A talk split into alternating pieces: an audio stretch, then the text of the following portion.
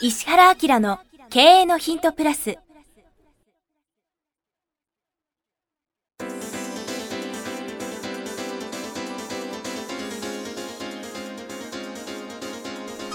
ポッドキャスト石原明の経営のヒントプラスは勝てるビジネスモデルや売れる仕組みの作り方。経営者や起業家が持っておくべき能力とその磨き方。リーダーの育成や強い組織の作り方などについて経営コンサルタントの石原明がリスナーの皆様からのご質問に直接お答えする形でお伝えしていく番組です。企業を継続発展させるためのノウハウを提供する日本経営教育研究所がお届けいたします。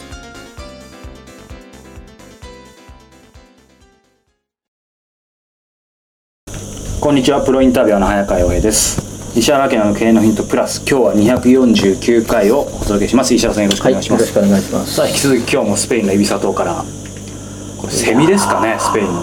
そうだね。海を見ながら引き続き見てますか。はいありません。このイビサ島って全てが白いね。白いですね。壁も白いしなんか服もし着てる人白い服着てる人多いですね。いいね。映えますね。うん。その中で今日はですね実は海外にやはりまつわる質問来てますね。えでもこの人もしかして初めての海外の方？ああのつまり本当の意味で外国人の方。ですよね。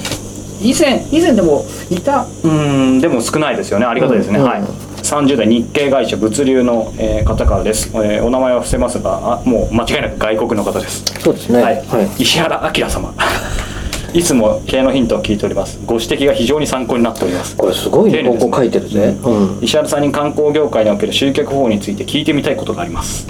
カザフスタンでの遊牧民生活を日本人に体験してもらいたくてその観光事業の企画を準備しています。なるほど。カザフの方ですきっと。日本におけるカザフスタンのイメージが断片的な情報に基づくなんとなくのあの国です。このようなイメージを生かして日本人のお客様をこちらへ呼びたいですその際にどこをどうアピールして持ってくればよいでしょうか？よろしくお願いいたします。ということで。へえねカザフスタンってどんな感じなのっていうことですよねそもそも、で僕もちょっと、まあ、事前にね調べたんですけどあの皆さんもなんとなく名前聞いたことあると思うんですけども、まあ、中央アジアに属する国でうん。うん。もともと旧ソ連の一部分。下の方だよね。そうですね。うん。遊牧民族そうですね。でまあ昔はそのトルコ系の騎馬民族が活躍しててあのいわゆるモンゴル帝国の支配を受けたってこともあります。で実際今はその石油だったり天然ガスのそういう資源が豊カスピ富海の上の方か。なかな？あの辺だな。うーん。で実際その歴史的とか宗教的な見見どころもすごい多い国でまあ日本だとねまだ知らない方も僕も行ったことないんですけどこれから徐々にね確かに注目を浴びそうだなってこれいう感じは。もし僕らがさ、は行くとしたら、はい誰かあれなのかね現地でサポートしてくれるのかな？この方喜んで来てくれるんじゃないですか？全然行くけどな、まさに。ね。海外進出行きますかグローバルはカかザフスタンで行きましょうか？へえこれちなみにさこのイビザに入ってみてさ、はい。衝撃的に思うものっていうのがあってまあうん僕は僕なりになんていうんですかイビザ島っていうのは、はい。もう数年前っていうかね相当前からイビザ島は人気のスポットなんでうん。知ってはいたよね。知ってはですようんね、うん、そう。それでクラブが非常にすごいことになっていて例えばヨーロッパのセレブがバンバン入ってくるとかあの近いところではね超有名な某サッカー選手がですねまた超有名なですねセレブとですねツーショット撮られるみたいなことがあったりとかするじゃないですか。実は今パリス・ヒルトン来てるらしいですからあねそうっすか。だからそういう意味では本読んだりとかネット上の情報とかは結構拾ってた方だよね、はい。でで出ないと大体ここ来ないもんね。まあイビサ知らない人もいるでしょうからねだから一番最初の海外版のスタートどっから行こうかこれイビザしかないよねはい。って僕らは来てるんだけど、い、やーびっくりすることにうん。やっぱりそのイメージとか断片的な情報とうん。実際に来た時のこの開きって何かぐらいに衝撃的でしょ？だからうーんすごい僕はその思ったんだけどいかに面白くても、うんあるいはこれはまあ例えばカザフスタンだけじゃなくてさはい。何か商品なりサービスなりでもやっぱり現実と顧客のイメージっていうのがかけ離れてる場合は、うん。間に何かをつなぎ合わせるような情報のとかね、まあ、完全じゃなくてもやっぱりバーチャルに体験ねそう。何かさせるような、うん、とかなんかそういうものがないとこう難しいのかなっていう感じがしますよね。だからまあ少なくともインターネットの取り組みを相当しっかりやって、うん興味持った人がこのカザフスタンにね興味持ったりとか、あるいは遊牧体験の何がいいのかっていうのをいいかに上手に伝えるかっていうことをまずは考えないといけないんですよね、っていうことだよね。でもこれすごい僕チャンスだと思っていて今回まあそのカザフスタンのことってやっぱりちょっと調べてみたんですよ。つまりどういう情報サイトがあるかとかっていうの、うん。ほとんどないですねだろうな。あるけどもう本当にそのウィキウィキペディアだったりちょっと書いてる程度なので、うん。まさしく断片的と表層的なのでそこをこの方当然ねカザフスタンの方でしょうから、うん。深く深く掘っていけば。うん、あと本人がさ絶対これ知った方が今の日本人にとってプラスになるよねっていう、逆に日本に来たことによってその自国のね、はい。良さとかそこがつなぎ合わさうん。ることによって価値を発生させるっていうのは知ってるわけだからね。そうですで例えばね実際100の情報があったとして30だとしても知らない僕らがなんとなく30出すよりもこの知ってる方が100知ってる方が、うんあえて70消して30だけでうん出すとやっぱり価値違いますよね、そうだよね。なんかその個人的にはちょっとマニアックなんで情報が少ない方がその想像がかき立てられてっていうのはあると思うんですけど、なるほどな。何人ぐらいそもそもカザフスタンに行ったことがあるのかね。ねね。あとそのカザフスタンってあれなの？日本に大使館はあるんですよ。あそうなんだ。カザフスタンにも日本の大使館。あそうなんだ。そうなんですよ。これでも大使館とあれだそうですね。喜んで。そう両方両方で。向こう日本の大使館ですね、うん。カザフスタンのとこちらのカザフスタンの大使館と、はい。一緒に巻き込んでやった方がいいかもしれないね、そもそも大使館って何の役割するとか知ってる？大使館何の役割をする？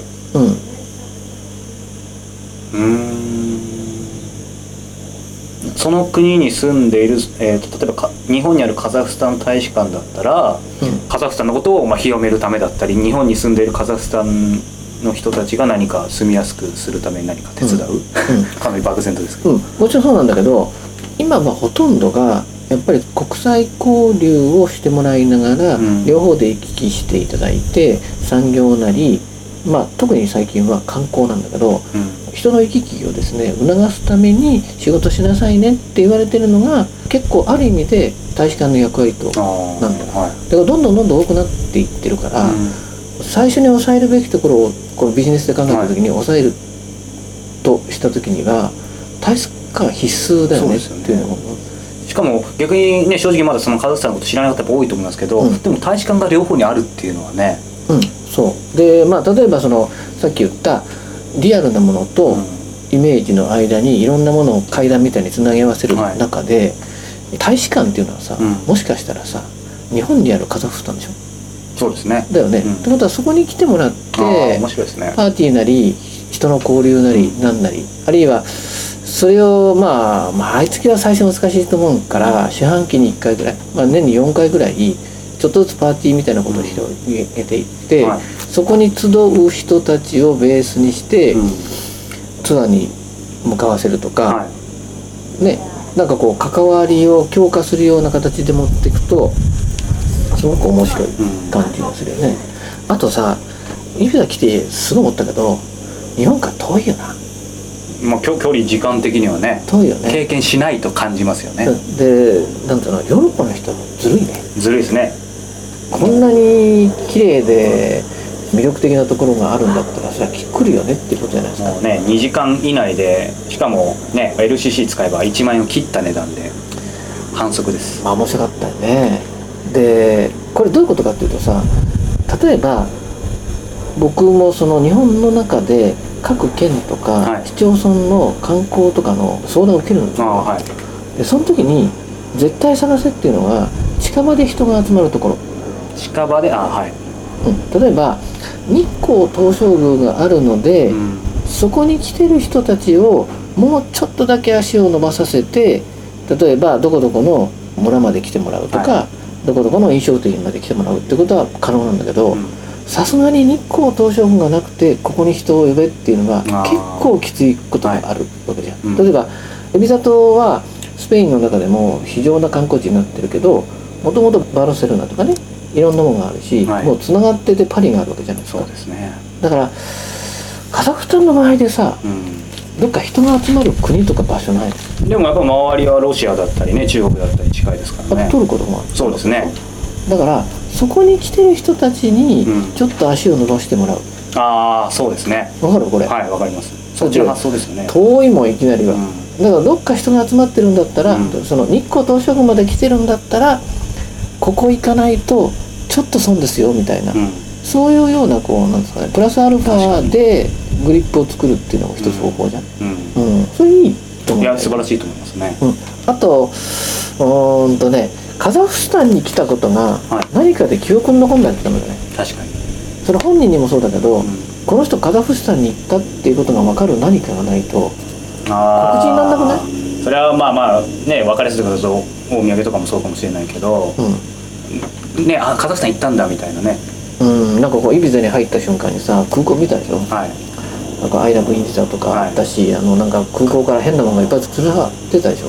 あとねその逆に空港来るともうクラブの映像だったりいっぱいあったりあこの子クラブの島なんだって思いますよね。そうそうそう。でなんかそのあこれ可愛いキーホルダーだったらあんまりアイデア的的には良くないんだけど、もう身につけておくこと身につけるものがちょっと目立ってては何それみたいなさ。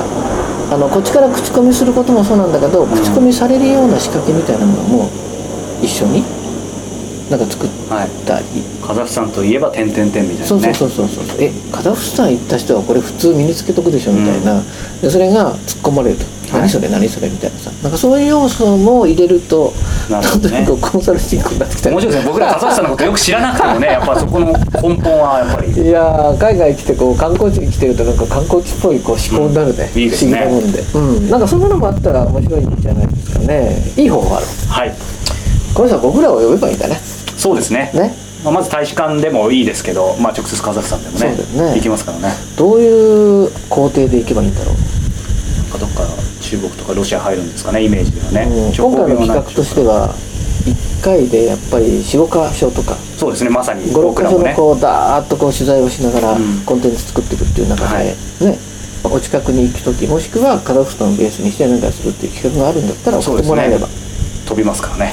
いいかもしれないね。はい。はい、ということで「経営のヒントプラス」今日は249回お届けしました。石原さんありがとうござはいい、ました、ありがとうございます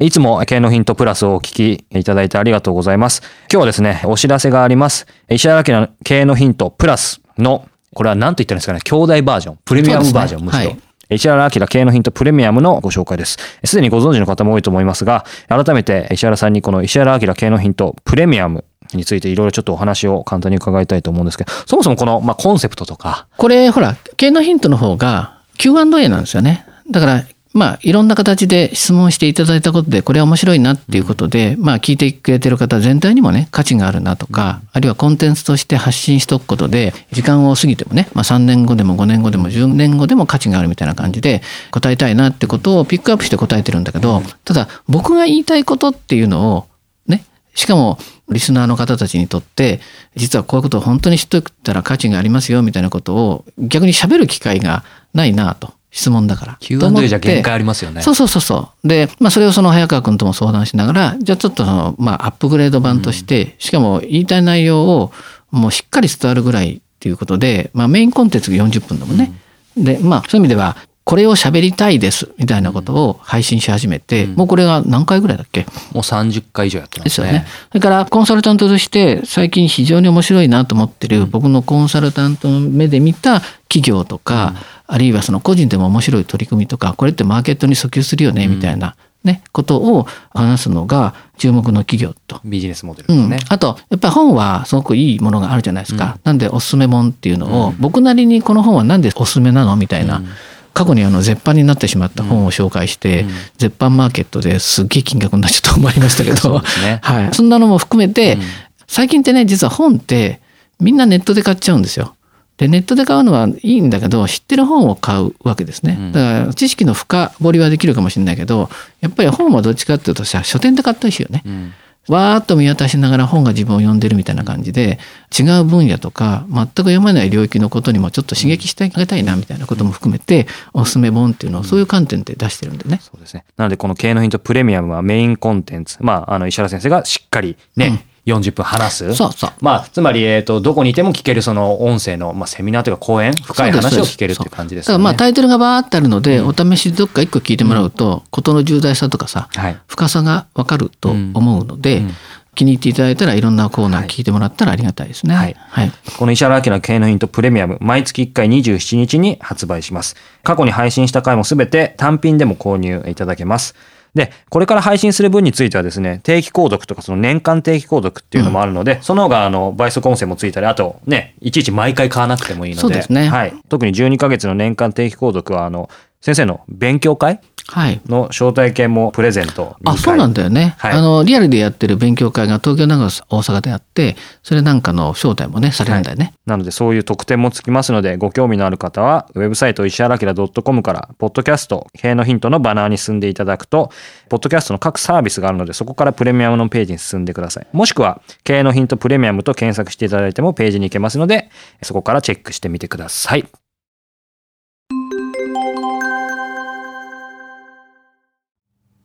番組よりお知らせがございます。当番組は第1回より無料で公開しておりますが、番組回数の増加により、ポッドキャストの登録数の上限に達したため、iTunes やポッドキャストアプリで、すべての回をお聞きいただくことができなくなっております。ウェブサイトでは第1回からすべての回をお聞きいただけますので、ウェブサイト石原明 .com のポッドキャストのバナーからアクセスしていただき、経営のヒントプラスをお楽しみください。今日のポッドキャストはいかがでしたか？番組では石原明への質問をお待ちしております。ウェブサイト石原明 .com にあるフォームからお申し込みください。URL は